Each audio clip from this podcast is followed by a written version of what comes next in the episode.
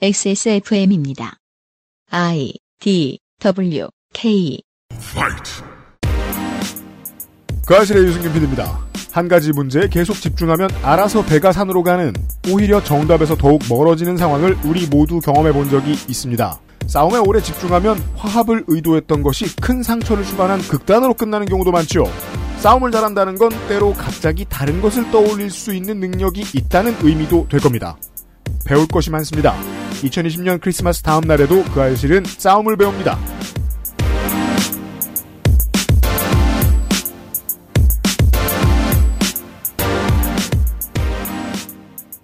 청취자 여러분, 한국은 나쁘지 않은 주말입니다. 2020년 크리스마스 직후에 보내드리는 그것은 알기 싫답니다. 윤세민 에디터가 있고요. 하염.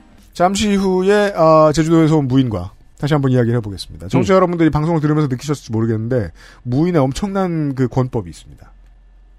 무인은 물처럼 움직여요. 그렇죠. 누가 말을 하면 맞아요. 그렇죠. 네. 이러고 아주 진지하게 맞장구를 치고 넘어갑니다. 그거 저 30대 중반 넘어가고 나서 눈에 보였는데요. 그 두 부류예요. 네. 그래. 제가 그 신선 씨 방송 밖에서 들으면서 진짜 신선 활동가요. 계속 감탄을 했던 게 그 부분인데요. 상대방이 말이 끝났을 때 맞아로 시작한 다음에 자기 말을 하는 사람이랑, 그리고 이제 제 주위에 많은 친구들은 꼭 그런 건 아닌데로 시작해서 자기 말을 하는 사람이 있잖아요. 그 제가 제일 싫어하는 사람이 남이 말이 끝났을 때 모든 말을 아니고로 시작하는 사람들. 네. 보면 반대되는 얘기도 안 해요. 그렇죠. 네. 네. 무조건 아니라는 말 하고 싶어요. 그러니까 추임새가 그거예요. 네. 추임새가 그리고 아니고 그 추임새가 법규인 거랑 똑같아요. 무인도 그렇고 그 제가 감탄했던 신선 씨도 그렇고 그 다음에 네. 이어지는 말이 맞아요라고 한 다음에 내용을 들으면 사실 발레를 이야기할 때도 그런 식으로 시작을 해서 말을 이어가더라고요. 그 저는 근데 사실 꼭 그렇지는 않은데 파여서 네. 밖에서 굉장히 감탄하면서 그 부분을 들었었거든요. 그리고 내가 또 반성을 하게 되는 계기도 됩니다. 신선 활동가는 제가 정말 나이 얘기할 수밖에 없는 게 젊은 사람이 그걸 벌써 배웠어요. 네. 그리고 그걸 스무스하게 잘 가져가요. 네. 근데 무인이 진짜 무서운 무인인 이유는 그 얘기를 듣고 맞다고 한 다음에 그 사람이 말한 방향으로 물처럼 휘어갑니다. 맞아요. 그런 얘기죠. 하면서 그런 얘기를 쭉 해요. 네. 그 다음에 결론을 듣죠? 그럼 그냥 우린 끌려와 있어요. 그렇죠. 그리고 집에 가서 이상하죠. 난 계속 데리고 왔는데 결국 내가 끌려가 있어요. 그 집에 가서 샤워할 때 이상한 거 느끼죠. 무서운 무인입니다. 그 무서운 무인과 제가 또 상대를 했습니다. 잠시 후에 확인하시죠. 네. 또 여담인데. 네. 그 밖에서 신선 활동가 녹음을 받으면서 느꼈던 게 네. 이거 옳지 않은 말인데. 저분이랑 헤어지면 못 있겠다. 뭐야 그게? 저 화법 때문에 그새 반해가지고서는 18 어른 캠페인 활동가들을 또 만날 일이 있으면 제가 꼭 전하겠습니다. 네, 뿅반한 팬이 생겼어요. 그것은 알기 싫다는 독일산 맥주 효모로 만든 데일리라이트 맥주 효모 비오틴, 반려세제 깨끗한 생각, 본연의 기능에 충실한 H&B 저주파 미니 마사지기, 대한민국 1호 반값 생리대 29데이즈에서 도와주고 있습니다. 개발자가 직접 생산하고 개발자가 직접 답하고 당신의 삶이 조금 더 깨끗해질 수 있게 진짜 청소를 하자. 반려세제 깨끗한 생각. 자, 지금부터 머리라는 단어를 입 밖에 꺼내면 죽는 거야. 데일리라이트 맥주 효모? 야! 그건 머리에 말할 수 없는 고민? 직접 확인해보세요. 데일리라이트 맥주 효모. 데일리라이트 맥주 효모 가끔씩 세일을 합니다. 하지만 찔끔합니다. 자본의 논리입니다. 많이 팔리거든요. 그렇습니다. 그리고 원래 제품의 가격 이런 건 그렇게 호락호락하게 정해지는 게 아니거든요. 그렇습니다. 다 생각해서 정해진 건데 거기서 세일을 한다는 건 출혈을 감내한다는 겁니다. 10% 연말 세일! 그간의 판매고를 보자면 어디엔가 좋긴 한가 봅니다. 효과를 누군가는 느낀 모양입니다. 이런 제품은 보통 꾸준히 먹는 것이 효과가 좋죠. 그럼요. 네, 아껴 먹어도 안 되고 맨날 까먹어도 안 되고 꾸준히 먹는 것이 효과가 가장 좋습니다. 많이 사서 쟁여놓으면 좋습니다. 그렇습니다. 저도 꾸준히 먹고 있습니다. 할인하고 있습니다. 오래 하지 않아요.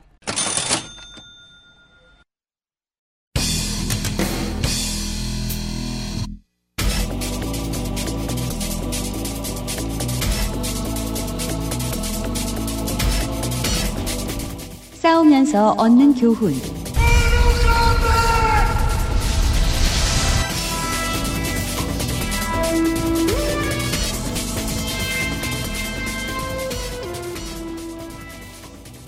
싸움의 기술을 배우는 시간입니다. 모럴컴뱃 5번째 시간, 정은혜 무인과 함께합니다. 어서 오십시오. 네, 안녕하세요. 네, 이제야 중급 기술을 배울 시간이 되었습니다.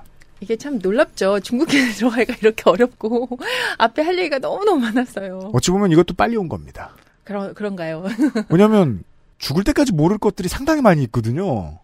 네, 맞아요. 그중엔 사람이 있고 사람이 하는 것들 중에 꽤 어려운 게 이거잖아요. 사람이 굉장히 많이 하고 어렸을 때부터 죽을 때까지 하면서 사실 탐구해보지 않는 거긴 한데, 이렇게 이제 제가 초급 기술, 중급 기술 말하면서 들어보시면 근데 공감되는 분도 되게 많으실 것 같다는 생각이 들어요. 익숙하실 거예요, 아마 이 내용들이. 그렇다면 참 다행이에요. 아, 그런가요? 경험은 많이 했을 텐데. 뭐 한 집에 산지 막 3, 40년 됐다. 근데 안 싸운다. 그럼 그 둘은 영혼의 짝꿍이라 그러나? 수상하죠. 보통은 담싸은 관계죠. 보통 그렇죠. 저 수상하죠, 그러면. 네. 한 번도 싸워본 적이 없다, 이런 말씀 많이 하시는데, 수상한 거예요, 그거. 그러니까 우리가 한 달을 안 싸우고 1년을 안 싸우면, 매너 있는 사람들이군, 이해심이나 배려심이 깊은 사람들이군, 이렇게 해석하면 맞을 수 있는데, 20년 안 싸웠다. 아, 그건 좀. 그럼 페이크구만. 네, 그렇죠. 계속 그렇게 됩니다. 있죠. 아니면 이제 거리를 요즘 말하는 거리두기를 너무 잘해가지고 사람 관계가 깊어진다는 것은 사실 거리를 없애는 과정이기도 한데, 네. 거리를 없애거나 가까워지거나 이걸 해본 적이 없다는 뜻일 수도 있을 것 같아요.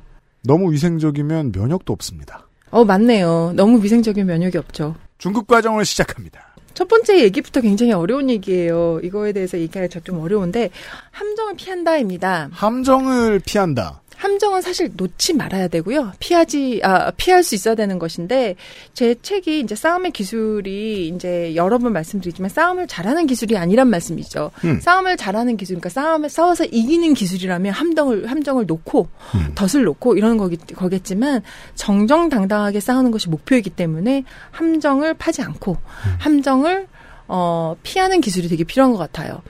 함정 중에서 제 생각에는 한국 사람들이 많이 겪는 것 중에 하나가 이중구속이라는 게 있어요. 이중구속이 무엇인지가 이중구속, 오늘의 첫 번째 설명이에요. 네. 이중구속의 함정을 한번 이해를 해보겠습니다. 이중구속은 매우 매우 흔하게 있는 언어 대화법인데 한 번 묻고 두 번 묻는 것, 또는 일로 가도 지뢰밭, 절로 가도 지뢰밭인 경우죠. 아, 외통수. 그러니까 내가 가장 어렸을 때 내가 가장 싸우기 싫었던 사람 어떤 사람인가 생각해보면 A와 B의 선택지만 줘놓고 A도 죽고 B도 죽게 만들어 놓는 사람들. 맞아요. 이렇게도 죽고 저렇게도 죽어요. 예스에도 죽고 노에도 죽는. 이게 이제 이중구속인데, 뭐 우리는 이 이중구속의 언어를 많이 듣고 자라요. 부모님한테 많이 당하는 것 중에 하나예요. 우리 청취자들로 말할 것 같으면 최근에 그 미디어를 통해서 매일같이 보고 있어요. 어떤 걸 통해서요? 백신을 언제 구해올 거냐. 이 불안한 백신을 왜 이렇게 많이 가져왔냐. 그죠. 이중구속이죠. 백신을 가져왔더니 왜 이렇게 아직 검증되지 않은 걸 갖고 왔냐. 백신 안 가져왔더니 너 왜 백신 안 갖고 오냐. 거리두기 단계를 언제 올리냐. 상인들 죽어난다. 근데 요즘은 너무 웃겨요. 한 기자가 30분 간격으로 다른 소리를 하고 있어요. 이중구속. 이래도 죽고 저래도 죽는. 네. 그러니까 누군가가 나한테 이중구속을 한다는 것은 진짜 옵션을 주는 것 같지만, 엄마가 어떻게 해요? 예를 들어서 뭐 너 그렇게 할 거면 공부 때려쳐, 막 이런 것들. 아, 때려치면 뒤진다. 때려치면 큰일 나요. 그렇다고 공부는 하기 싫어요. 네. 아니면은 네 하고 싶은 대로 해, 막 이런 거. 진짜 하고 싶은 대로 했다가 큰일 나죠. 저는 어렸을 때 그런 그 선언을 너무 좋아했거든요. 어떤 선언이요? 그러니까 선언, 저런 류의 이중구속의 선언은 진심이 아니에요. 진심이 아니에요. 근데 좀 그런 선언을 너무 좋아했어요. 그렇게 말했다? 이러고 도망가는 거죠. 이거를 역으로 이용해가지고. 예, 그럴 거면 꺼져! 오케이. 그러면 이제 정말 맞을 수 있어요. 근데 가는 뒤통수에서 분노가 솟구치는 게 느껴지잖아요. 그걸 좋아했던 것 같아. 그럴 수도 있겠네. 그게 문제였던 것 같아요, 저는. 네. 그러니까 상대방이 그런 이유로 말하지 않는다는 거를 정확하게 알고 있지만 이러지도 못하고 저러지도 못하는 상황에 우리는 매우 잘 들어가게 되고, 이게 참 난감해요. 난감하기 때문에 이중구속에 많이 노출된 사람들은, 특히 어린 시절에 이중구속에 많이 노출된 아이는 청소년 때에 대해서 극심한 분노를 느낀다는 연구도 있어요. 그냥 이러지도 못하고 저러지도 못하는 상황에 화가 나요. 근데 왜 화가 나는지 모르겠고 그냥 그럴 때 버럭 소리를 지르는 경우가 있죠. 그냥 그렇게 맞아요. 말했다, 그렇게 말했다, 나보고 마음대로 하라고 했다. 그리고 마음대로 하는 사람은 좀 얄미운 케이스겠지만 또 이런 케이스가 훨씬 더 많죠. 나보고 어쩌라고! 이러면서 네. 상을 없는 케이스. 그러게요. 그런 기억은 오래 남거든요. 이것도 지난 시간과 마찬가지로 기운에 대한 추억을 말해야 될 것 같아요. 예. 옴짝달싹 못하게 된 기운. 맞아요. 바로 그거예요. 그건 남아있어요. 어렸을 때 느꼈던 그것. 난 갈 수 없네, 어디로도. 맞아요. 매우 불쾌해요. 매우 불쾌하고, 그거를 참다가 속병에 걸리거나, 아니면 이제 정말 화병 같은 게 되거나, 아니면 분노를 하게 되죠. 싸울 때 그렇게 하는 사람도 있잖아요. 예를 들어, 정말 화가 난 부모는 진짜 진심으로 결론을 그렇게 내놓고, 나가, 임마, 이렇게 말할 수도 있겠죠. 하지만 90%의 경우에는 그냥 이중구속에 서사일 거 아니에요? 이중구속에 서사이고, 이게 그냥 배운 거예요. 그때 부모가 그랬을 거고. 할머니, 할아버지한테? 네. 이중구속은 우리가 배워서 하는 거기 때문에, 왜냐면 이렇게 하니까 상대방이 옴짝달짝 못하네? 어떤 힘을 배운 거죠. 이건 문화소군요. 그러니까 유전자엔 없는데. 우리 할머니 누구한테 배웠을 것이며. 언제 그랬겠죠. 우리 고조 할아버지 누구한테 배웠을 거예요. 그렇죠. 이중구속에 묶어서 나를 옴짝달싹 못하게 해서 하는 수 없이 찡얼찡얼하면서 말을 듣게 만드는 그 임시방편. 네. 그건 세대를 내려왔을 수 있겠네요. 세대적으로 이제 전달이 되는 건데 이제 이중구속이 사람을 굉장히 흥분하게 만드는 경우도 있고 화를 나게 만드는 한 경우가 있기 때문에. 충분히 이해했어요 이제. 네. 그래서 함정을 피해야 된다. 이중구속을 피해야 되는데 피하는 방법이 이게 이래도 망하고 저라도 망하기 때문에 직접적으로 다루기는 힘든 것 같아요. 그 대신 상대방이 원하는 게 뭔지를 알아차리고 그것에 대해서 응해주는 거죠. 예를 들어서 네 맘대로 해 임마. 누군 그랬다 봐요. 그러면 때려쳐 이럴 때 때려치라는 뜻이 아니라 우리 좀 더 잘해보자는 거군요 라고 말을 한다든가 지금 그럴 때 예스하고 노가 아닌 중간의 지점을 설정하고 그것을 들어가는 방법인데 중간 지점이요? 중간 지점이 있죠. 예스도 아니고 노도 아닌. 그러니까 이게 예를 들어서 엄마가 나한테 너 공부하지 마 이랬다면 공부를 하게 할게요 이것도 아니고 공부를 안 할게요도 아니고 바로 공부를 할게요라 그러면 내 자아가 너무 많이 무너져요. 나는 뭐예요. 공부 안 한다고 이렇게 버텨왔는데. 그러니까 말이에요. 예. 그러면 이제 내가 정말 나 스스로를 넘어뜨리게 되니까 그 선택을 하면 안 되고 아니면 엄마 그럼 다 열심히 마음 잡고 공부 열심히 할게요. 이런 비굴하게 굴 수도 없고 그게 맞아요. 아니라 이런 거예요. 엄마는 내가 행복하길 바라는군요. 이런 거. 그러니까 예스도 노도 아닌 방법. 그리고 상대방이 치고 들어올 틈이 없는 그런 대화법이죠. 그러니까 좋고 나쁨이 없는 것들, 좋고 나쁘다고 얘기할 수 없는 것들, 그런 걸 선택하는 지점이에요. 보통 상대방의 진심을 헤아려서 그걸 바로 내 입으로 말하는 건 좀 공격적이라 하지 않게 되거든요. 네. 근데 이때는 해요? 이때는 상대방이 원하는 보다 궁극적인 가치에 대해서 얘기를 하는 거예요. 그러니까 평화, 행복 이런 거, 사랑 이런 얘기. 그러니까 공부는 할 수도 있고 안 할 수도 있는 거고, 직장은 때려칠 수도 있고 안 때려칠 수도 있고. 배우잖아. 그럴 거면 꺼져 이러면. 네, 이혼도 할 수도 있고 안 할 수도 있지만. 넌 사실 나한테 사랑받고 싶은 거구나라고 때론 되물어야 할 때도 있다. 그렇게 되묻는 게 아니라 이거는 네. 어떻게 보면 되게 철학적인 스테이먼트를 제가 약한 부분인가 봐요. 따라가기 힘들어요. 이게 좀 힘든 거예요. 저도 힘든 것 같아요. 철학적인 스테이먼트를 하는 건데. 예를 들어서 이런 거예요. 이제, 부부싸움이라고 쳐요. 부부싸움에, 배우자가, 너는 맨날 이렇게 하고 결혼 생활 유지를 하고 싶은가? 안 하고 싶은가? 이랬을 때, 그만둬! 그러거나, 아니면 그러면. 우리 잘해보자. 이게 아니라, 이혼을 할 거냐 말 거냐, 이거를 묻는 그 사람의 마음은, 그 묻는 yes or no 밑에는 더 우리가 잘해보고 싶다라는 마음이 있기 때문에. 자, 다시 한 번. 네. 90%가 그렇겠죠. 90% 그렇겠죠. 근데 네. 지금 그거 화가 났기 때문에 너 지금 이혼하고 싶은 거야? 이혼하기 싫은 거야? 이렇게 묻는단 말이에요. 그럴 때 예스나 노가 아니라 맞아요. 그 둘은 답이 아니죠. 둘 다 답이 아니라 그 밑에 있는 마음이 뭘까를 헤아리는 거죠. 그 밑에 있는 마음이 뭘까요?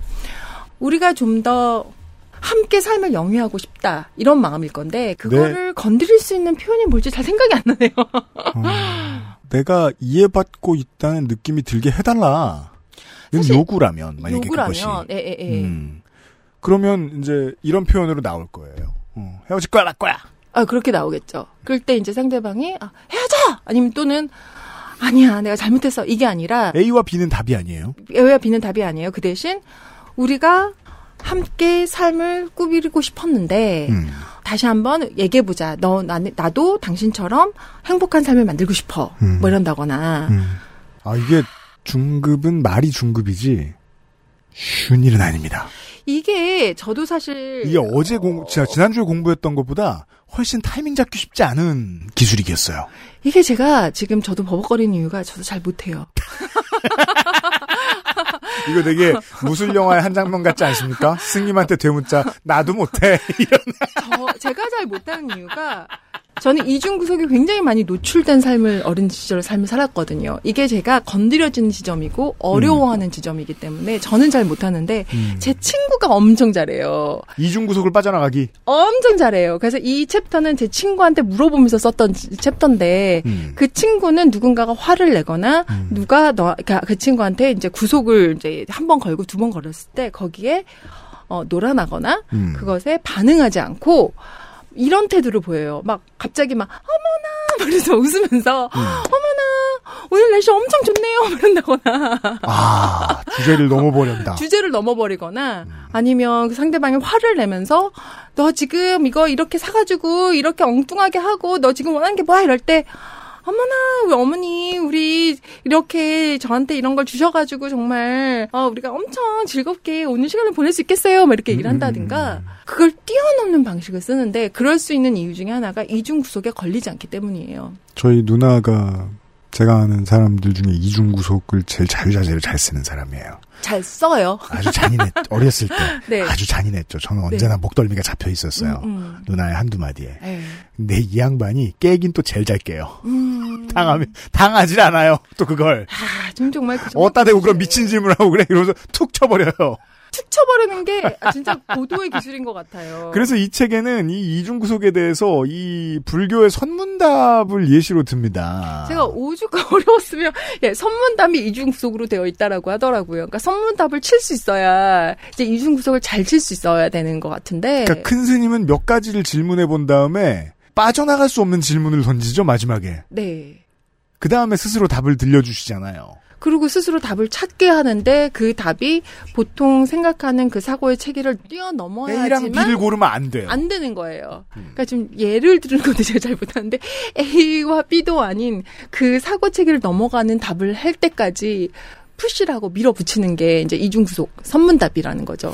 이 이중구속은 생각보다 우리가 농담조로도 싸울 때로도 많이 쓰는 것이라서 청취자 여러분들이 이걸 지금 들으신 다음에 내일 하루를 생활해 보시면서 세보면 몇 번 지나갔을 거예요, 이 상황을. 그럴 거예요. 근데 이중구속을 당하는 사람 입장에서는 제대로 반격을 못하기 때문에 무슨 일이 벌어진지도 잘 몰라요. 근데 기분이 묘하게 안 좋아요. 그리고 저 진짜 못해요. 지금 이 나이까지도. 아, 저 진짜 못해요. 저 진짜 못해가지고. 스님까지 못하시면 어떡해.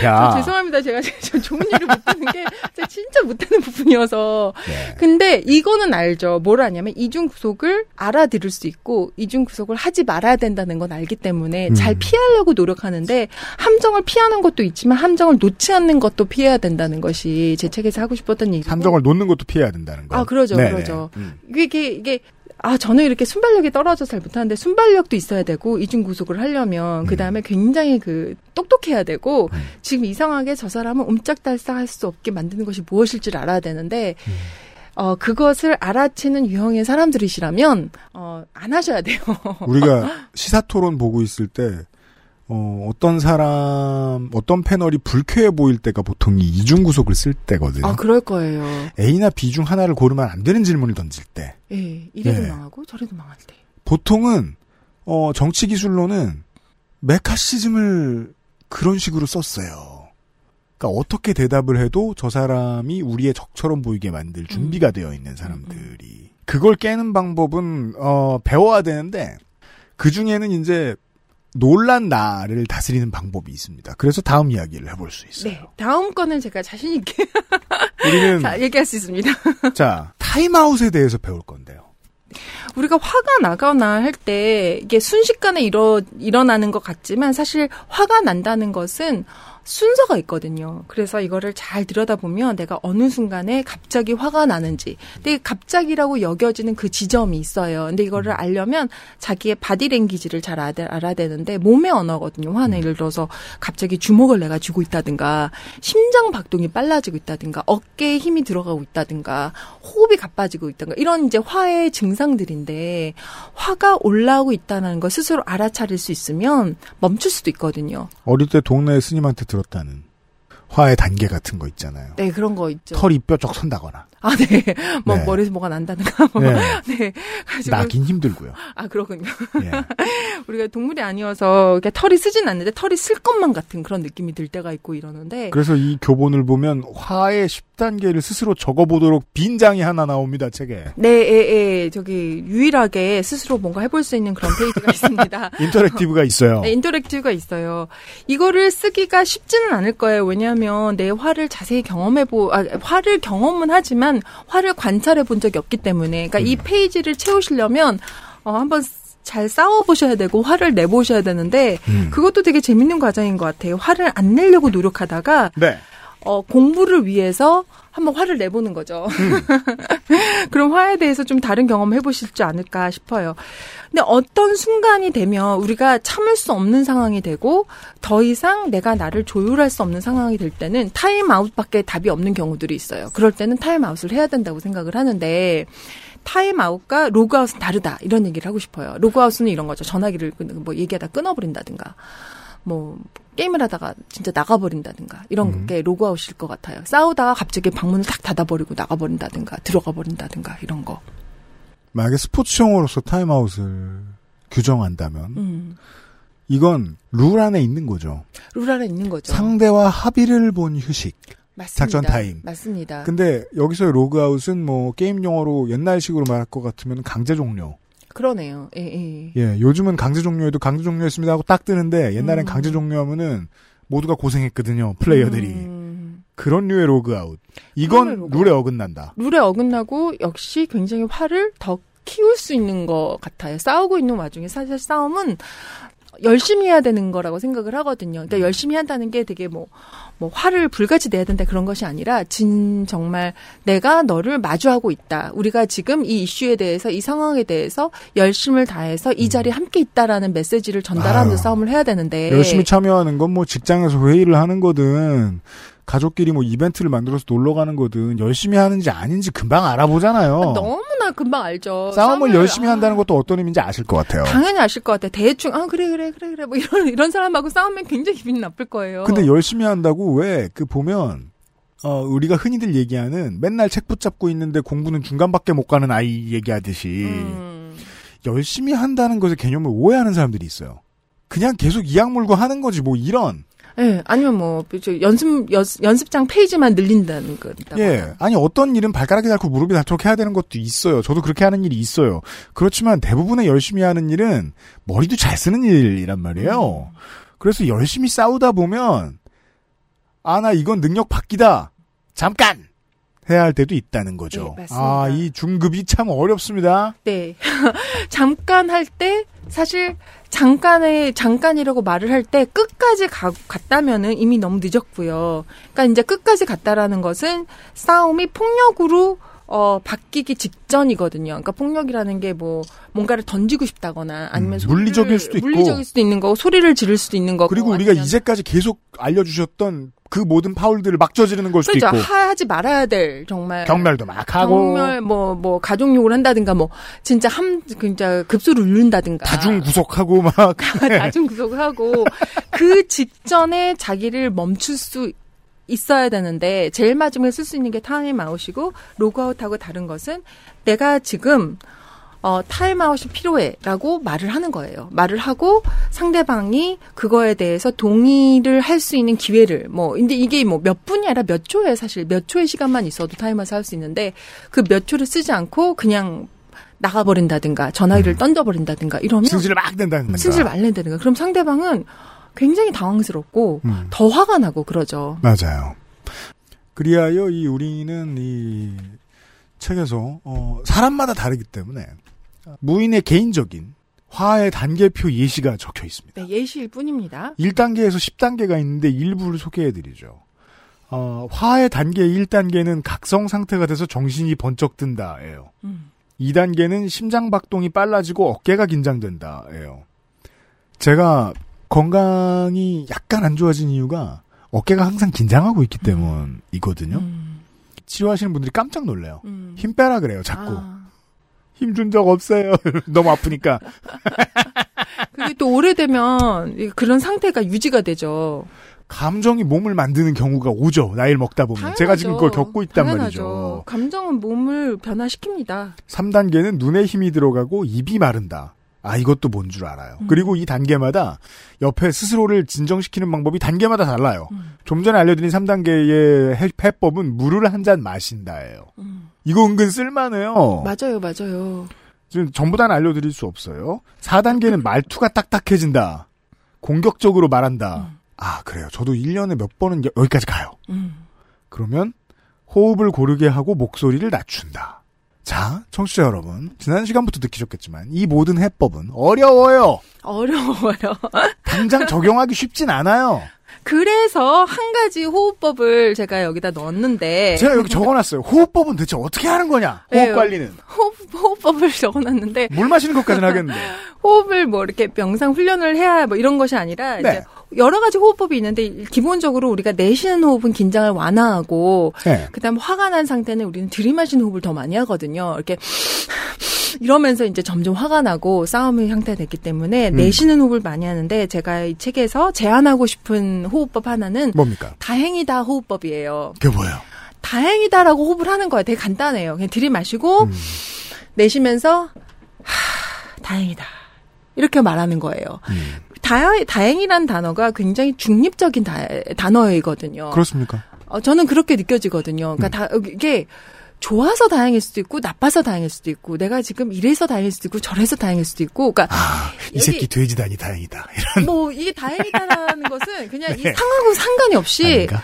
내가 지금 뭐 이래서 다행이고 저 아무데나 쓸 수 있는 단어이기 때문에 중립적이라는 표현을 쓰는 것 같아요. 그러니까 이것도 예스도 아니고 노도 아닌. 그래서 내가 지금 누구과 싸우고 있고 그 사람하고 지금 이런 불안한 상황이 있지만 다행이다. 이제 일단 제일 먼저 다행이다라고 말을 하고 나면 그 다음에 이유를 찾게 돼요. 다행인 이유를. 우리는 얼마든지 어떤 상황이든지 다행인 이유를 찾을 수 있을 거예요. 이게 사람마다 표현형이 다를 텐데 이 표현형에 집착하면 또 왜곡이 되니까. 네, 예. 그렇죠. 제가 이제 체육관에서의 말버릇이 있어요. 체육관에서 말버릇이 어떤 건데요? 네. 아, 난 이거 못해. 그러고 나면 기분이 좋아져요. 못할 때까지는 했다는 거 아니에요. 아. 그래서 변형이 있어요. 아, 능력 밖이야. 내 한계는 분명해. 뭐 이런 말들을 해요. 스스로. 크게 하진 않죠. 망신스러우니까. 때로 제 주변에 오래 있는 사람들은 제가 가끔 한숨을 쉴 때 걱정을 해요. 왜 그런 버릇이 있냐고. 좀 마음이 놓이거든요, 그러면. 마음이 놓이죠. 예. 아, 죽을 뻔했네. 이런 마음이거든요. 그럼 비슷한 거예요. 그럼 비슷한 거 이제 다행이다라는 단어가 마음에 안 들면 그래 내가 죽을 뻔했다 이런 것 수도 있고 뭐든지 상관이 없는데 이 단어가 이 표현이 주는 효과는 뭐냐면 그 다음 생각의 프레임을 짜버리는 거예요. 그건 뭐 부정적이어도 되고 뭐 상관없어요. 이게 내가 진짜 그 단어가 무엇이는 것은 여러분이 결정하시면 될 것 같은데 저는 다행이다라는 단어를 입 밖으로 내밀고 나면 그냥 무슨 상황이든 그냥 괜찮은 것 같다는 느낌이 들더라고요. 그래서 들이마시고 내쉬면서 이걸 몇 번 읊조려요. 또 다른 방법은 이런 거죠. 또 이게 예스가 아닌 노가 아닌 이 방법이 뭐가 있을까를 찾아보면 이제 괜찮다라는 단어도 이제 이게 괜찮다라는 단어도 꼭 좋다는 뜻도 아니고 나쁜 뜻도 아니거든요. 그래서 그런 단어도 쓸 수 있을 것 같아요. 들이마시고 내쉬면서 괜찮다 이런다든가 그런 중립적인 단어를 찾으셔서 호흡과 같이 병행해 보시면 도움이 될 것 같아요. 아, 저는 똑같은 뜻으로 반대의 단어를 쓰기 때문에 어떤 걸 쓰시나요? 맛있어. 뭐 그런 것도 괜찮아요. 그러니까 안 돼. 미니멈이 망한 거면 그 다음부터 다 성공인 거잖아요. 안 돼. 큰일 났어. 다 쉬었어. 이거 내 마음이 편해져요. 그러면 그거 쓰면 된 거예요. 그 폐허 위에서 일으키는 거지 뭐 이러면서. 그러니까 일단 최악을 상상하는 시나리오를 쓰는 것도 굉장히 도움이 되거든요. 그러니까 최악을 상상해 보면 그 다음부터는 다 최악보다 나아요. 그러니까 그런 것도 해볼 수 있을 것 같기도 하고. 이 무인의 화해 단계표 예시를 보면 호흡 관리도 안 되는 단계가 옵니다. 7단계를 보면 가만히 있기가 너무 힘들고 소리를 지르거나 뭘 던지거나 하고 싶다. 그런 단계를 느껴보신 적 있죠? 그때의 진정 방법. 그러니까 모두가 다를 거예요. 맞아요. 손에 무언가를 꽉 쥔다. 공 같은 거라고 써 있어요. 무슨 의미인지는 알겠어요.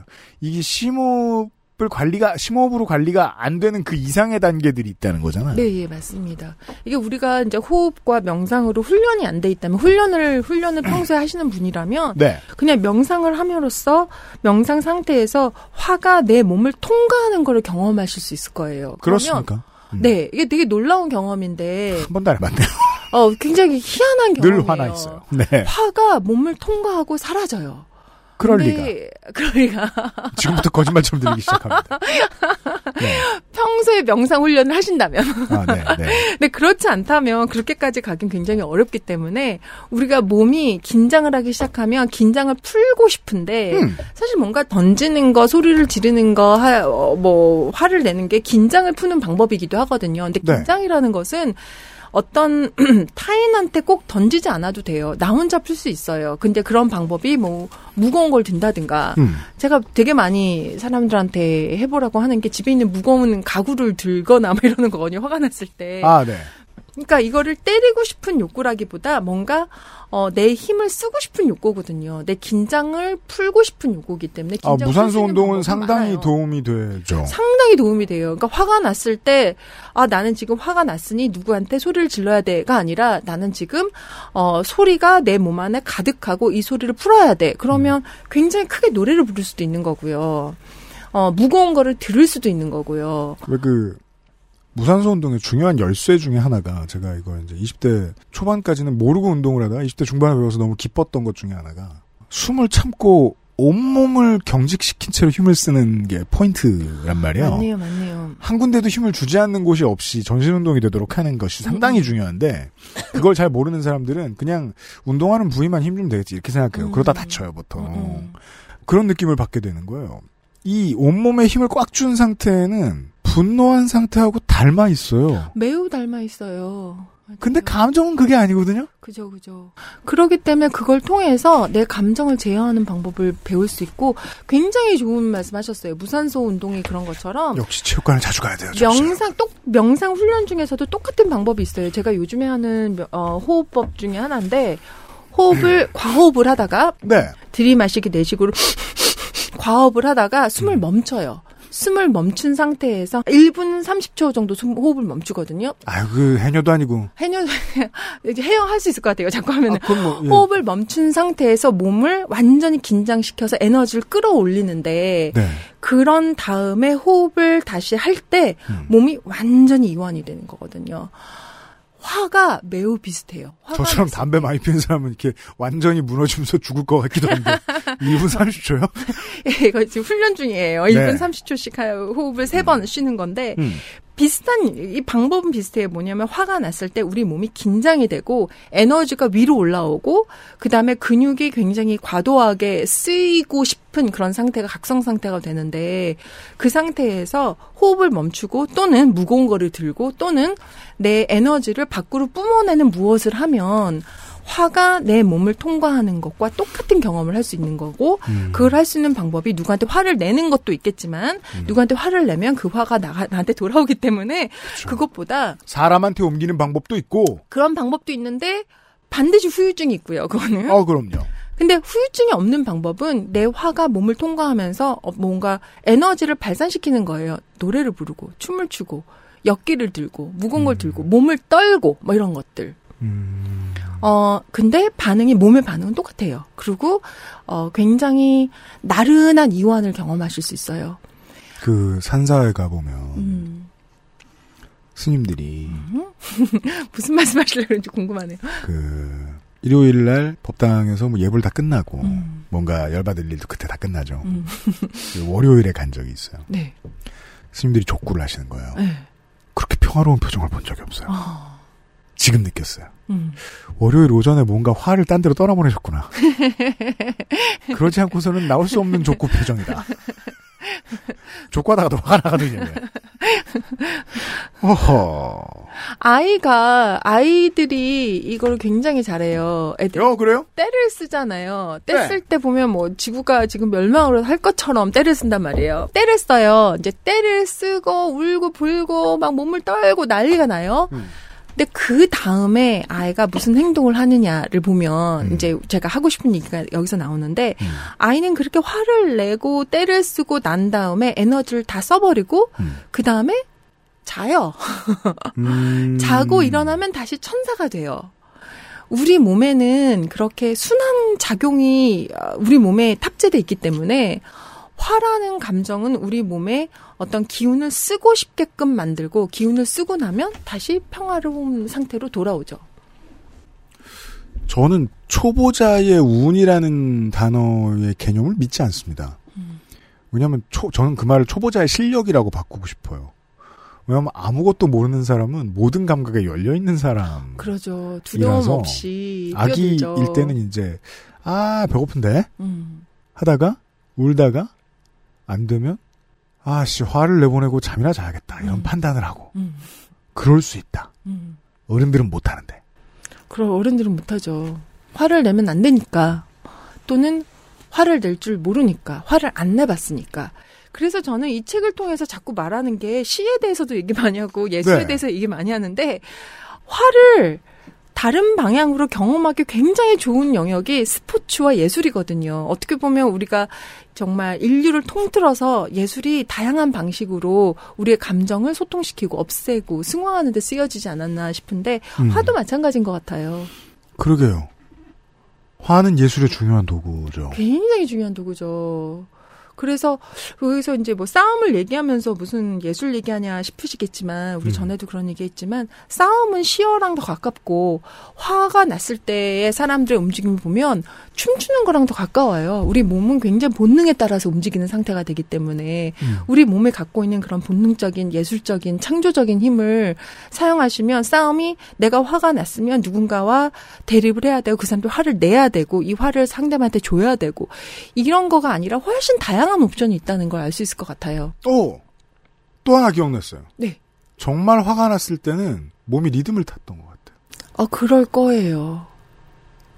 이 리듬. 이러면서 화를 냈던 것 같아요. 네. 그리고 이제 이게 지금 올 상황이야? 이러면서 머릿속에서. 예. 그런 식으로 경험하시는구나. 또 화가 났을 때는 춤하고 비슷한 것 같은데 내가 하는 어떤 화라는 춤에 상대방이 함께 동조하기를 바래요. 근데 상대방이 아까 이제 로가 이런 거 있죠. 문을 닫고 가버린다. 뭐 이러면 굉장히 화가 나고 내 어쩌면 둘이서 손을 마주하고 하는 춤에 상대방이 내 손을 뿌리친 것 같은 느낌이 들죠. 그렇죠. 왜냐하면 싸움은 대화니까. 대화고 춤이고 리듬이고 조율이고 그런 식으로 생각을 한다면 우리한테는 화를 내는 굉장히 많은 여러 옵션이 있고 여러 창조적인 방법이 있다라는 거를 혼자 하는 걸 대련이라고 하지 않죠. 혼자 하는 걸 대련하지 않죠. 대련은 반드시 둘이서 하죠. 어떻게 시사 프로그램이 무슨 호흡까지 얘기하냐. 그 에너지와 라고 생각하실 수 있을 텐데 그 사실은 이제 의도했던 많은 수천 가지 주제들 중에 극한의 어떤 것으로 다가가고 있습니다. 왜냐하면 보이지 않는 이것에 상당수의 청취자 여러분들은 가장 사회적인 것은 가장 개인적인다라는 제가 맨날 드리는 말씀에도 동의하지 않으세요. 사회적인 건 사회적인 거고 개인적인 건 개인적인 거지 이렇게 생각하십니다. 개인적인 것 때문에 사회적인 영향력을 끼치려고 애를 쓰는 저 많은 사람들을 이해하려고 하지 않으시는 거예요. 그냥 이론은 이론으로 끝, 사람은 따로 라고만 생각을 하세요. 절대 그렇지 않아요. 이 관련성을 다 짚고 들어가면 우리는 호흡까지 도달한 거죠. 이 긴 여행을 10년 동안 하셨다고 생각을 해보십시오. 호흡 관리가 잘 되는 사람이었으면 좀 더 논리적이고 포용력이 있었을 거라고 상정해야 하지 않느냐는 겁니다. 예. XSFM입니다. Fight!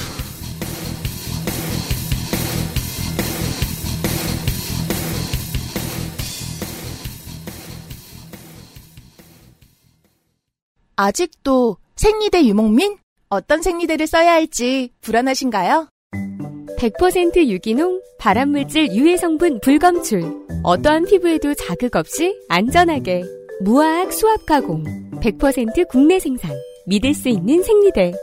소중한 사람들, 소중한 당신에겐 29데이즈. 유기농 리얼 코튼 울트라 슬림. 아침마다 커피 한 잔 참 좋은데 커피포트 안에 저거 닦아도 어쩐지 찝찝하던데 눈에 보이지 않는 때가 그렇게 많다던데 제대로 청소가 되고 있는 거 맞냐? 텀블러는 또 어떻고? 좁은 입구에 청소하기도 힘들지 쾌쾌한 가습기는 말도 마 호흡기로 바로 들어가 청소를 매일 해도 찝찝한 게 사실 낫기는 또 어찌나 안 쓸 수도 이거 대체 어찌해야 돼? 다른 생각하지 마세요. 오직 깨끗한 생각. 숨은 데엔 반려세제 클리빈. 야 여기 패스. 오. 운동할 때, 휴식할 때, 이건 뭐야? H&B 마사지기. 자, H&B 미니 마사지기입니다. 추운 날씨에 근육이 경직된 사람들의 친구 H&B 마사지기를 연말 5% 세일 행사를 진행을 합니다. 이것도 왜 이렇게 조금 깎아주냐? 많이 팔리기 때문입니다. 그렇죠. 제가 이제 종종 그런 걸 앓는데 자고 일어나면 등 뭉쳐있는 거예요. 특히 이제 뭐 침대가 안 맞는 경우도 있고 의자에 오래 앉아있다가 자고 일어나면 등이 꽉꽉 뭉쳐있는 경우가 있죠. 아 그렇군요. 네, 저는 가끔 겪는데. 네, 저는 그게 이제 혼자 막 등을 주무르다가 안 돼서 뭐 빗자루 같은 걸로 때리기도 네. 하고 막 그래요. 네. 근육 이완제가 제일 좋은데 또 병원까지 가야 되고. 그리고 남용하면 안 좋습니다. 네, 그렇습니다. 그럴 때 H&B 미니 마사지기가 효과가 꽤 있습니다. 그렇습니다. 추운 날 보일러를 단단히 떼고 이불 뒤집어 쓰고. 등에다가 H&B 마사지기 하나 붙이고 누워있으면 기분이 매우 좋거든요. 그렇습니다. 특히나 덥게 해놓고 그렇게 누워있잖아요. 겨울에. 네. 그러고 나면 저는 콩국수가 땡깁니다. 저는 이제. 왜 딴 광고를 하지 내가 지금? 저는 아이스크림. 진짜요? 네. 전 콩국수. 저는 아이스크림을 거의 겨울에밖에 안 먹어요. 아, 온두유도 확인하시는 김에. 네. H&B 미니 마사지기 세일하고 있습니다. 그리고 부속품을 사러 오실 분들 지금이 기회고요. 아, 그렇군요. 네.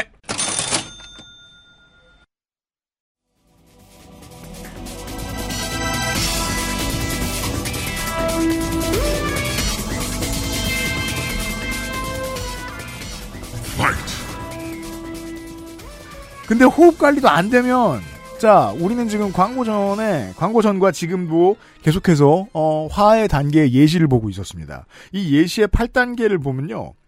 벌떡 일어나거나 소리 지르거나 물건을 던진다입니다. 이거 해보신 분들이 있습니다. 저도 살면서 5-6번 해봤습니다. 그때 가장 필요한 게 타임아웃이랍니다. 근데 이게 8단계예요. 그 위에도 있어야 될 거 아니에요. 위를 볼까요? 방어벽이 내려온다. 아, 방어벽이라 함은 우리가 이 메트로 서울 메트로에서 보는 이 방화벽 같은 거. 자라라라라라 이러면서. 싸움을 순간적으로 멈추고 멍해지거나 도망을 가려고 한다. 이것도 분노의 단계군요. 사람마다 이건 좀 다를 것 같은데 저는 그렇더라고요. 이 방화벽에 내려오는 싸해지는 순간이 있어요. 저도 이런 느낌을 받을 때가 있거든요. 네. 너무 화가 났을 때 어떤 분기에 서는 거예요. 이거 더해 피해. 네. 근데 어디를 결정해도 소극적이라서 그렇게 느껴지는 게 아니라 피해도 적극적으로 네. 싸워도 적극적으로 하게 되더라고요. 네. 그런 건가 봐요. 그런 것 같아요. 저 같은 경우는 이 싸해지는 이것이 정말 화가 났을 때고 그 단계 이상은 넘어가 보지 않아서 모르겠는데 넘어가면 안 되는 데드라인인 거죠. 밟으면 죽는 선 데드라인을 밟았을 때 내 몸이 얼어붙는 그런 과정인 것 같은 게 저한테는 느껴졌는데 사람마다 다를 것 같다는 생각이 들어요. 그리고 이 처음 1번에서 5단계가 없다라고 얘기하시는 분들도 있거든요. 왜냐하면 굉장히 화가 난 상태로 오래 유지가 된다면 그러면 좀 더 섬세하게 내가 어떤 상황인지를 바라볼 필요는 있는 것 같아요. 나는 아무리 해봐도 5-6단계밖에 안 나와요. 그러거나 아니면 나는 화가 나거나 화가 안 났거나 두 가지밖에 없어요. 그렇게 얘기를 하는데 아닐 거예요. 예시에 나온 마지막 단계는 폭력이 나오든지 아니면 내 몸이 아프다. 이거 모른다고 하면 꽤 둔감하거나 혹은 너무 열정적으로 내 인생의 역할을 충실히 수행해서 손해를 보고 있는 사람일 가능성이 높습니다. 너무 화나면 내가 아파요. 그럼요. 이때의 방법, 안전한 곳으로 간다. 이렇게 써 있습니다. 네. 이게 무슨 무책임한 답입니까? 이럴 때는 진짜 피해를 최소화하는 방법을 쓸 수밖에 없는 거예요. 이때는 진짜 로그아웃이 필요할 수 있는 경우도 있고 아니면 상대방으로 하여금 그 장소를 떠나게 해야 될 수도 있는 거고 내가 그 장소를 떠날 수도 있을 경우고 이제는 우리가 막을 수 없는 상태인 거죠. 이제는 우리가 정치면에 별일 없을 때 사회면 이슈 많이 쓴단 말이에요. 언론사가. 그럴 때 나오는 욱해서 생기는 살인사건 이런 게 막 떠오릅니다. 네. 예.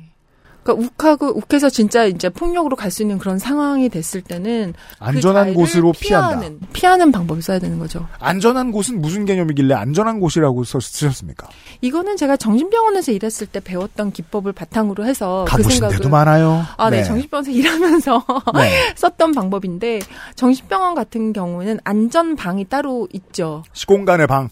그 흰색 방이 있어요. 그러니까 아무리 몸을 갖다 부딪혀도 다치지 않는 푹신푹신한 걸로 쌓여져 있는 방이 있거든요. 구속복 입고 들어가는. 구속복 입을 들어가도 구속복을 안 입은 채로 그 방에 넣기도 하는데 이제 상황에 따라서 뭐 이렇게 하는데 그곳에 들어가면 자기가 어떤 행동을 하더라도 다칠 수 없는 그 방이 있는 건데 그런 거를 상상하면서 이 부분을 썼어요. 거기까지 안 가야겠지만 사실 우리가 어떤 폭력적인 경험에 노출되지 않았으면 여기까지 가지 않을 가능성이 매우 높아요. 근데 우리가 폭력적인 상황에 어렸을 때 노출되었거나 그런 폭력을 경험해봤거나 이러면 우리 안에 어떤 폭력성을 내재가 된 상태로 자라나는 경우에 정말 극단적인 상황에서는 안전방으로 들어갈 필요가 있는 거겠죠. 어떤 착하고 일반적인 분들은 뭐 옥상에 가서 바깥을 본다. 뭐 강가에 간다. 그 정도면 끝나죠. 보통. 공원에 간다. 일 텐데. 저는 이제 20대 때 그런 일을 겪으면 PC방에 가든지 대학교 다닐 때는 이제 호프집 가서 혼자 술 먹는다고 아무도 뭐라 안 했기 때문에 혼자 술 먹으러 가고 그랬는데 안산으로 이사 간 다음에 너무너무 화가 날 일이 있어서 안전한 곳이 필요했어요. 그래서 그 간판에 바라고 적힌 데를 처음 가본 거예요. 술을 파나 보네. 알바비가 나온 날이니까 저길 가봐야 되겠다. 그게 제가 가본 마지막 경험이었거든요. 왜냐면 누가 말을 걸잖아, 거기 가니까. 그래서 멀리 떨어져 앉아있다가, 이거 참, 안 안전하네. 그래서 화가 확 풀린 상태로 30분 만에 나왔던 기억이 나요. 그럼 어쨌든 저한테는 PC방이 안전한 공간이에요. 네. 그러니까 내가 이제 이거는 내 안에 어떤 분노가 있는 경우를 말씀드린 건데 본인이 그런 경우라면 사실 이제 상담이라는 거 필요한 걸 수 있겠지만 안전방을 찾고 그 상황에서 들어갈 수 있는 곳이 있어야 될 것 같아요. 저는 제가 추천하는 곳은 이런 기본적으로 내가 소리를 질러도 괜찮고 내가 물건을 던져도 괜찮고 내가 어떤 내가 막 울거나 통곡을 해도 괜찮은 그 곳인데 그곳이 심리적인 공간일 수도 있고 진짜 물리적인 공간일 수도 있고 저 같은 경우는 바닷가예요. 바다가 소리를 암만 질러도 아무도 못 듣거든요. 왜 그러냐면 정말 물속에 들어가서 물을 때려도 아프지 않고 그런 공간을 하나쯤은 찾아서 갖고 있어야 되지 않을까라는 생각이 들어요. 아니면 사람일 수도 있고 내가 울어도 누가 나를 나무라지 않고. 그렇죠. 다 포용해주는 사람이 있는 아주 다행스러운 운 좋은 인생이면 그런 정말 운 좋은 인생이라면 그런 상황에 그 사람을 찾아가는 거고 아니면 어떤 시공간을 찾는 거고 아니면 마음속에 뭐 명상을 하거나 기도를 하거나 마음속에 그런 방으로 들어간다거나 아니면 문 걸어 잠그고 소리를 지른다든가 그럴 수 있는 공간이 필요한 것 같아요. 그러니까 내가 화를 표출하더라도 누구를 다치게 할 수 없는 공간. 그러게요. 그 누구는 나를 포함해서. 그 친구 되게 부럽네요. 지금만 생각해보니까. 친구 하나가 자기는 진짜 힘들 때는 시어머니 찾아간다고. 생각해보면 겁나 운 좋은 게 부모님이 포용력이 부족한 사람일 수 있잖아요. 그렇게 태어났을 수도 있잖아요. 근데 나중에 살다가 그런 사람을 따로 만나게 된다. 부모님으로. 진짜 정말 그건 운이 되게 난 무슨 미친 소리 하고 있어. 그때 이렇게 생각했는데 너무너무, 지금 와서 너무. 타인에게 나 같은 자주 안 보는 친구에게 그런 말 자신 있게 할 수 있다니. 시부모가 되게 부자인가 봐. 무슨 헛소리 하는 거야. 이렇게 생각했는데 아닌가 보네. 아, 그런 사람 만날 수 있으면 정말 복이고, 내가 또 그런 사람이 되고자 하는 거면 정말 복을 쌓는 일이겠죠. 저는 20대 때는 그게 PC방이었는데, 지금 말씀 들으면서 생각났어요. 지금은 이제 혼자 운전하는 차 안 뭐 이런 거나. 요즘에는 많이 그러시더라고요. 차 안에서 이제, 뭐, 소리도 잘 울리고, 그 욕을 해도 잘 들리고. 제일 좋은 노래방이에요. 노래해도 잘 들리고 이러니까 매우 좋죠. 그리고 뭐 내가 무슨 회사에도 사람이 들 수 없고. 네. 그런 곳 하나씩 갖고 있으시면 좋을 것 같아요. 저는 바다예요. 바다가 그런. 바다. 바다가 그런 곳이네요, 저한테는. 저도 뭐, 서울지방 사람들 다 그렇겠습니다만, 자주 못 가니까 그렇지. 자주 갈 수 있는 곳에 있는 어떤 곳이면 좋을 것 같고, 근데 그 곳이 뭐 엄청나게 예뻐하거나 엄청나게 좋아야 될 그런 것이 아니라 나한테 안정감을 줄 수 있고, 내가 화를 내고, 내가 소리를 지르고, 내가 진짜 욕을 하더라도 내가 평가받지 않고, 나를 아프게 할 수 없고 타인을 아프게 할 수 없는 그런 심리적인 공간, 물리적인 공간, 또는 그런 사람. 도시가 그게 어렵죠. 근데 그게 참 어렵죠. 사람도 자주 바뀌고 장소도 자주 바뀌고 어떤 나의 가상의 안식처 노릇을 할 수 있는 항상성을 가진 어떤 사람이나 공간이어야 되는데 도시가 그게 참 어려워요. 그게 참 어려워요. 특히 코로나 시대에 정말 더 그런 것 같아서. 그러니까 말이에요. 감염병이 제일 힘든 이유는 사람을 안 봐서가 아니라 사람을 너무 많이 봐서일 수도 있습니다. 온라인이든 있고요. 오프라인이든. 네. 사람으로부터 피할 수를 못해서. 예. 대중은 피한 것 같은데 중요한 사람은 못 피하잖아, 또. 훨씬 더 못 피하죠. 그러니까, 뭐, 상관없는 사람들은 뭐, 일하면서 뭐, 회의해야 되는 거, 뭐, 이런 건 안 만나지만, 옆에 있는 사람은 훨씬 더 많이 보고, 더 많이, 밀접하게 관계를 맺고 있기 때문에 피할 수 없는 그런 상황이 많고. 그래서 싸움도 더 많아질 것 같은 시기예요, 지금이.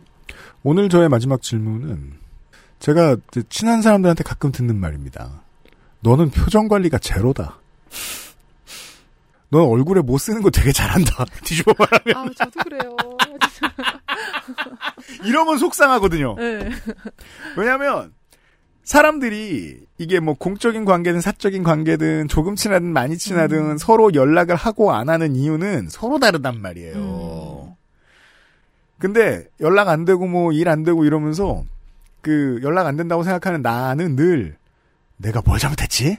나에 대해서 뭐 잘못된 소문이 났나? 이런 생각하고 산단 말이에요. 근데 저같이 이제 표정을 잘 못 숨긴다는 사람들은 더 그런 생각 많이 하거든요. 내 표정에서 뭔가 잘못된 게 뿜어져 나와서 저 사람이 나를 싫어하나 봐. 그래서 연락이 안 오나?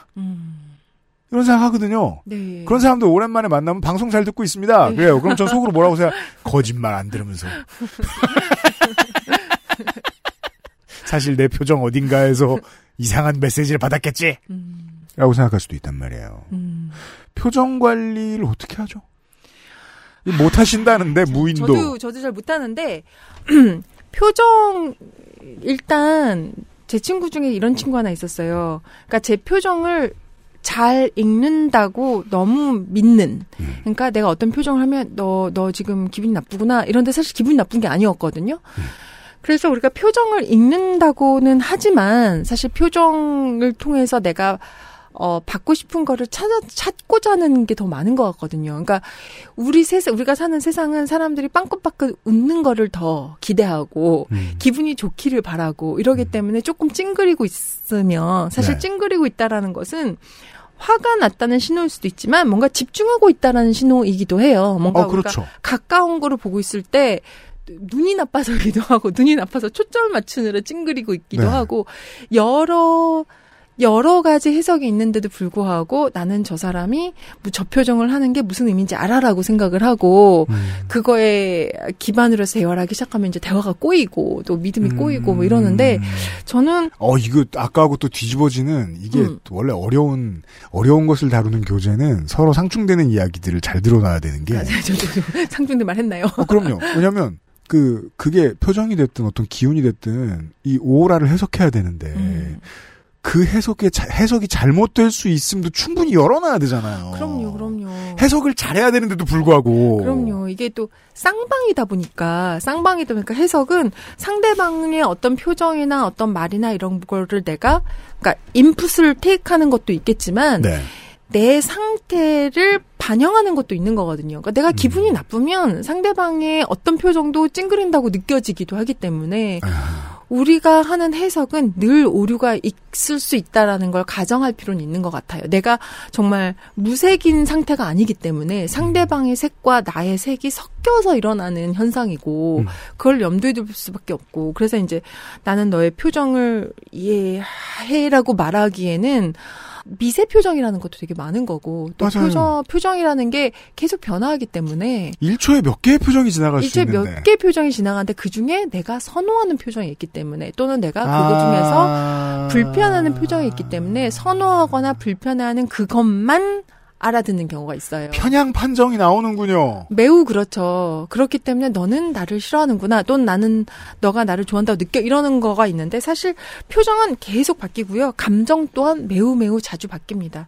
감정 화도 감정이기 때문에 한마디만 더 하자면 모든 감정은 사라진다는 특징이 있고요.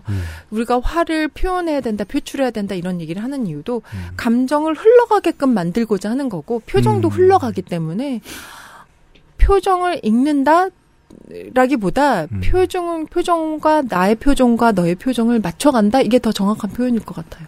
하, 그거를 제가 진짜 못하나 봐요. 마음속에 도개교를 놓는 거 있단 말이에요. 그러니까 간문을 열었다가 닫았다가 하는 수로가 지나가게 해주고 뭐 집중해야 될 땐 다치게 해주고 흐르게.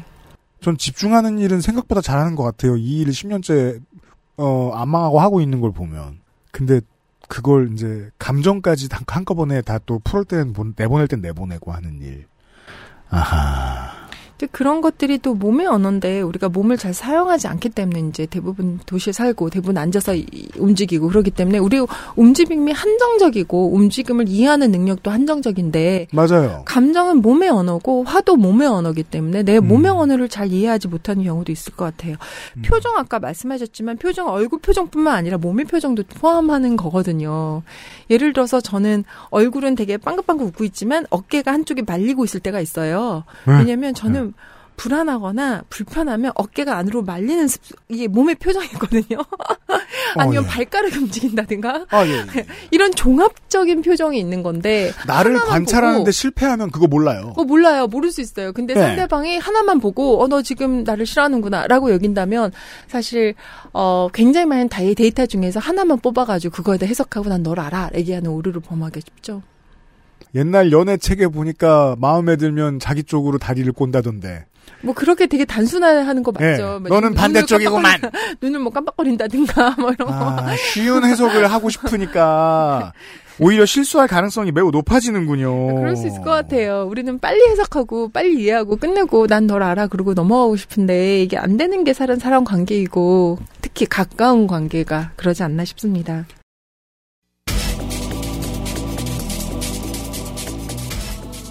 한 시간이 지났습니다. 자, 우리는 오늘 결국 한 단어를 줄이면 이 몸에 대해 좀 고민을 많이 했습니다. 몸이 나 혹은 타인에게 들려주는 언어, 타인의 몸이 나에게 들려주는 언어. 네, 싸움에서는 이거를 주시할 수밖에 없을 것 같아요. 그렇습니다. 이 시사 프로는 드디어 한번 가보려고 했던 길을 가보고 있습니다. 진짜로 이 사회의 건강과 내 몸의 관계, 그동안은 기껏해야 뭐 다른, 저희도 많이 잘하진 못했지만 기껏해야 다른 뭐 저 시사 프로나 신문에서 많이 다루는 육체 노동자의 노동권 문제 정도 이상으로는 접근을 못 해봤거든요. 이건 그 문제가 아닙니다. 내 몸의 언어와 사회의 건강의 관계에 대한 얘기를 좀 고민을 해봤습니다. 이번 시간에. 다음 시간이 마지막이 돼야 지금 일정을 맞출 수 있는데. 그렇군요. 돼야 될 텐데요.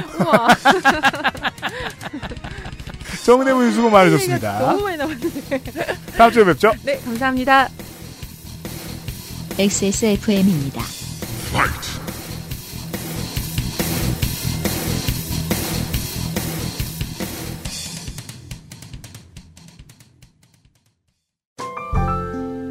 오랜만에 엄마 보고 왔더니 마음이 짠하더라고. 허리도 많이 굽어지고 주름살은 어찌 그리 많이 들었대. 그래도 전에는 머리숱 좀 많았었는데 지금은 그마저도 휑한 느끼는 거야.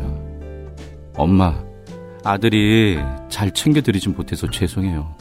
이제부턴 그중 하나만이라도 제가 챙겨볼게요. 그거 있잖아요, 그거. 말할 수 없는 고민? 직접 확인해보세요. 데일리라이트 맥주 효모. Y존, 바디워시만으로 괜찮을까요? 괜찮지 않아요. 무엇보다 산도 유지가 중요하거든요. pH 5.0 약산성, 4가지 유산균 함유에 EWG 그린 등급까지, 알러젠 프리와 무자극 인증으로 어떤 피부에도 사용 가능한 여성 청결제. 오늘부터 Y존 케어는 29데이즈 블라썸 케어 포밍 클렌저. 소중한 사람들, 소중한 당신에겐 29데이즈. 아, 저 선수처럼면 통증이 상당할 것 같은데요. 운동할 때, 휴식할 때, 이건 뭐야? 알찬비 마사지기. 아스트랄 뉴스 기록실, 뉴스 아카이브. 크리스마스의 뉴스 아카이브입니다.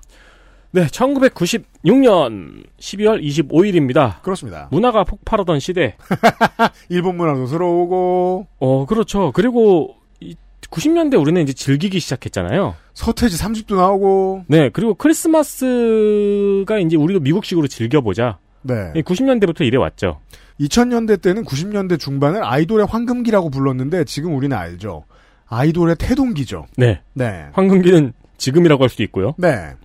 그리고 문민정부의 끝물이었습니다. 저는 사춘기에 신음하던 96년. 네. 크리스마스.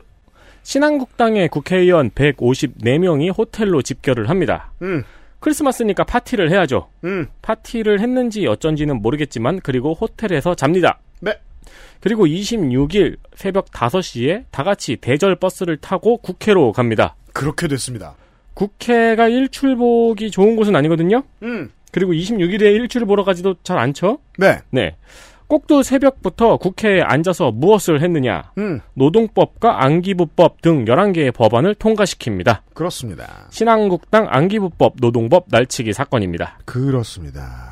이게 이유를 또 줄줄 설명을 해주시겠습니다만 90년대 중반에 최초로 지금의 보수 야당의 DNA가 하나 잡힙니다.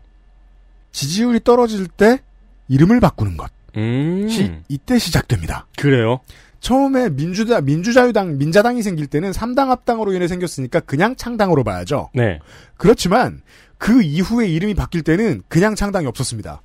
계속 지지율 떨어져서 이름 바꾼 것에 지나지 않았죠. 그게 첫 번째 이름이 신한국당입니다. 네. 여튼 신한국당이 그래서 신한국당으로 이름을 바꾸고 얼마 되지 않았을 때 일이에요. 신한국당, 새누리당, 한나라당, 네, 새누리당, 그렇죠. 네. 자, 그럼 이 법안의 내용은 무엇이었나? 정리해고, 근로시간 유연, 대체근로, 하도급, 노조 정치활동 금지, 제3자 개입 금지 등 재계가 원하는 노동 탄압 종합 선물 세트였습니다. 재계가 원하는 모든 것. 그렇습니다. 당연히 노동계가 반발을 하죠. 네. 반발을 얼마나 했을까요? 광복 이후 최초의 전국 단위 총파업을 벌였습니다. 노동자 대투쟁 이후 가장 큰 참가 인원으로는 노동자 대투쟁보다도 많았다고 하더라고요. 왜냐하면 그땐 조직이 없었던 시절이니까요. 그렇죠.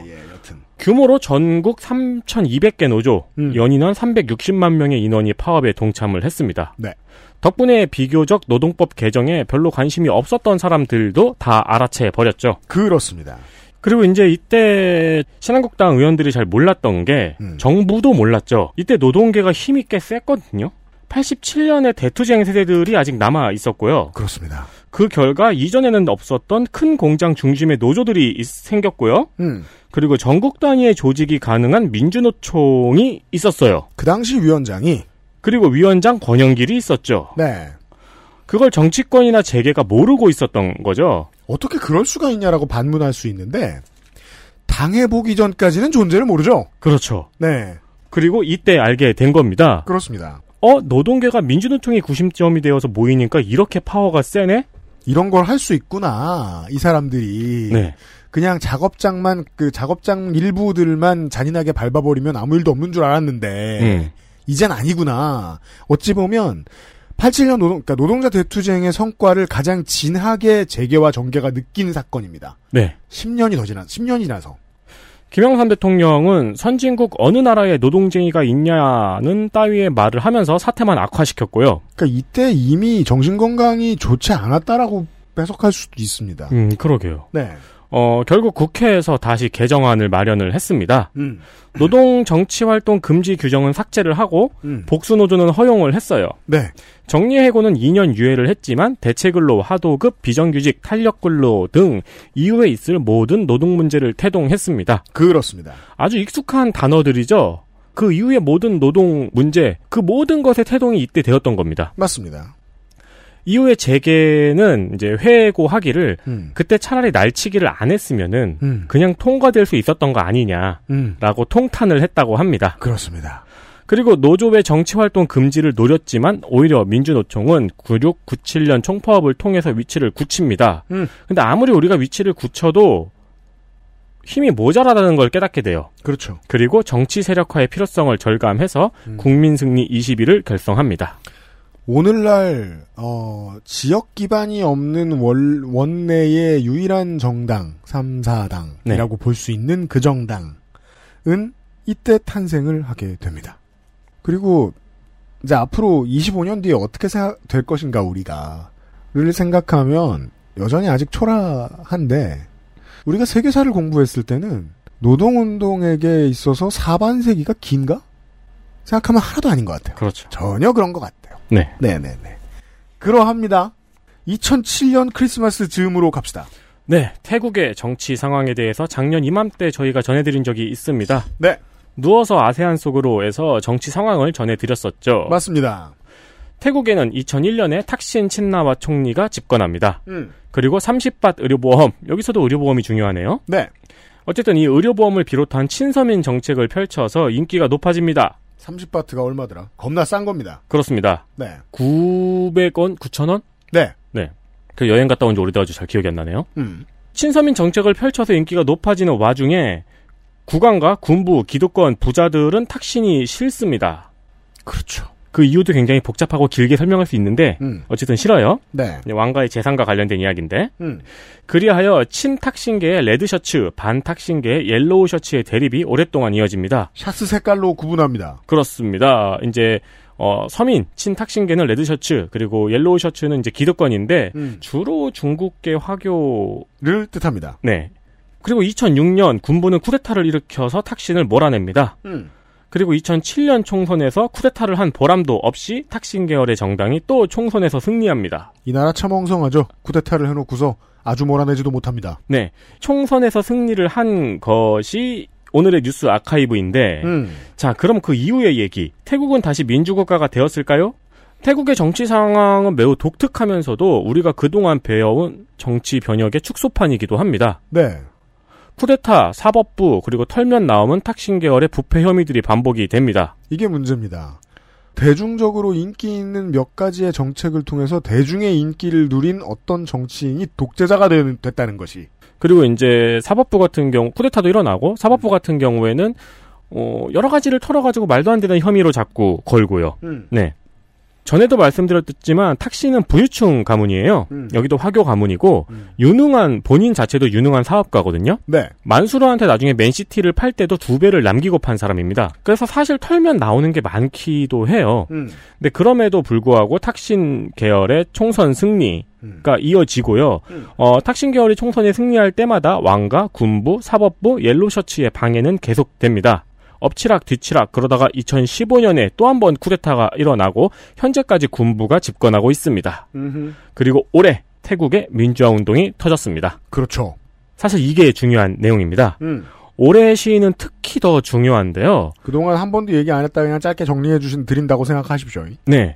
태국 국민들이 왕실의 존경심이 높다는 얘기는 많이들 알고 있죠. 그렇죠. 그리고 그 얘기를 자꾸 하면 실제로는 존경심이 안 높나 보다 하고 예측도 가능할 정도입니다. 그건 사실 여행 갈 때 약간 주의사항 같은 거로 저도 봤었거든요. 그죠. 그러니까 여행 갈 때 그 주의사항을 뒤집어서 얘기하면 아무도 왕실을 좋아하지 않는데 왕실은 늘 화가 나 있습니다. 주의하세요. 입니다. 그렇죠. 그리고 이번에 처음으로 군주제를 개혁하자는 요구가 나왔습니다. 네. 네, 요구사항이 아주 구체적이더라고요. 그러니까 드디어 민중이 맥을 짚은 거죠. 여기부터 깨면 잘 깨질 것 같아. 그렇죠. 네. 그리고 여기가 쟤네 아킬레스건이야. 10월, 11월에 시위가 가장 격했는데요. 네. 시위는 올 2월부터 지금까지 계속되고 있습니다. 중간중간 코로나 때문에 소강 상태에 접어들다가 다시 격해지기도 합니다. 네. 특히 우리나라에서 수출한 살수차를 막기 위해서 시위대가 러버덕 튜브를 이용하면서 노란색 러버덕이 반정부의 상징이 되었습니다. 그렇습니다. 또 특이한 점은 여기서도 K-팝 팬들이 시위를 지원하고 있다는 겁니다. 다시 만난 세계는 여기서도 민중가요가 되었습니다. 네. 그림을 잘 살펴보면 이래요. 시위대에는 다시 만난 세계나 블랙핑크, 트와이스 등의 노래를 부르면서 시위를 해요. 그렇죠. 그리고 진압대는 한국에서 수출한 살수차를 쏘고 있는 거죠. 그렇습니다. 그 그림이 태국에서 올해 벌어지고 있는 일입니다. 그게 되게 우울한 것처럼 얘기하더라고요. 보수나 진보나 한국에. 아니요? 저는 엄청 자연스러운 거라고 생각합니다. 진압하는 기술이 이렇게 최신인 나라에서 집회하는 사람들이 이겼잖아요. 그렇죠. 예. 네. 양쪽이 다 최신이고 양쪽이 다 최강이에요. 네. 창과 방패를 다 한 곳에서 수출했어요. 근데 이쪽에서 민중이 이겼대요.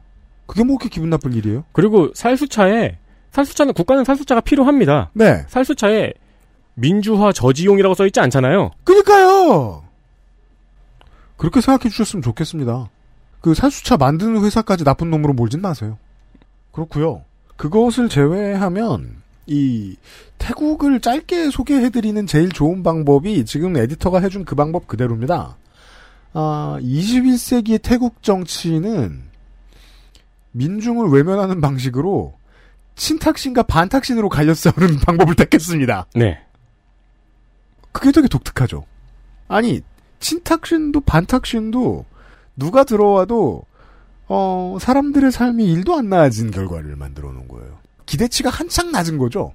이것은 양쪽의 세력 모두가 깨어있는 시민들이 투표를 안 했으면 좋겠다라는 생각을 했다거나 아니면은 투표 이외에 다른 방법으로 정권을 차지했으면 좋겠다거나 이런 걸 실제로 구체화시켜온 그 역사가 반복됐다는 거죠. 왜냐하면 한국과 다르게 21세기 들어서도 쿠데타가 일어나니까. 네. 쿠데타로 들어오면 정치를 잘할 방법은 드뭅니다. 결과적으로는요, 보통. 네. 왜냐하면 국민이 안 무섭거든요. 그렇죠. 네. 그걸 제일 잘 보여주는 게 한국이랑 직접적으로 비교를 하면 태국입니다. 그걸 몰라서 태국 국민들이 시위를 하고 있는 게 아니고요, 또. 그렇습니다. 계속해서 이 양쪽이 서로를 향해 싸우면서 굳건히 쌓아놓은 벽을 톡톡톡톡톡 두들겨가면서 하나하나 깨부수려고 애쓰고 있는 겁니다. 네. 그게 어떻게 보면 드디어 성공적인 첫발이 나온 거라고 봐야 할 것 같고요. 올해의 민주화 시위가요. 네, 코로나 때문에 사실 이게 뉴스도 많이 나왔는데 크게 주목받는 뉴스는 아니었어요. 근데 살펴보시면은 주목하실 만한 요소들이 굉장히 많이 있습니다. 지금의 태국 상황은. 매우 그렇습니다. 탁신을 거치면서 깨달은 게 많을 텐데 그래도 깨달음이 부족했다라고 하면 대중은 아마 그 다음번에는 두테르테 같은 사람을 뽑을 가능성도 좀 있거든요. 그렇죠.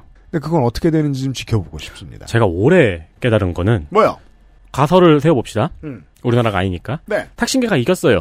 민주화가 성공을 했어요. 네. 탁신계가 집권을 하고 쿠데타와 왕가가 물러났어요. 군부와. 그럼 탁신계가 찢어지겠죠. 그렇죠. 배신하고 서로 또 이것저것 싸우고 분열되고 그런 사이에 기존의 보수 세력 혹은 군부가 호시탐탐 기회를 노리겠죠. 네. 저는 그동안 이걸 실패라고 배웠어요. 오. 그러게요. 네. 근데 올해 그게 실패가 아니라는 걸 올해 깨달았어요. 네. 아유. 중요합니다. 모든 실패는 경험입니다. 진일보했으니까 거기에 서 있는 거고요. 우리는 과정 어딘가를 살아갈 뿐입니다. 언제나. 시간으로 보나 성과로 보나 우리는 늘 중간에 끼어있는 채로 죽습니다. 태국 시민들은 지금 그런 마음으로 후손에게 어느 정도까지 물려줄 수 있을까를 생각하면서 싸우고 있을 겁니다. 네. 이런 이야기들 들려드렸습니다.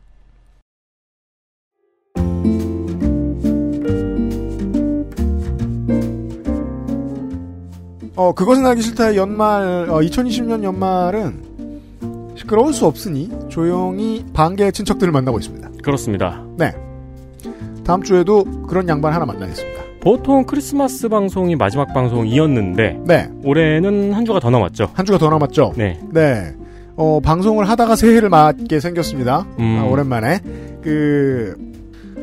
저는 이제 이번 주에 만났던 우리의 그 지회장님들. 네. 저는 되게 좋아하고.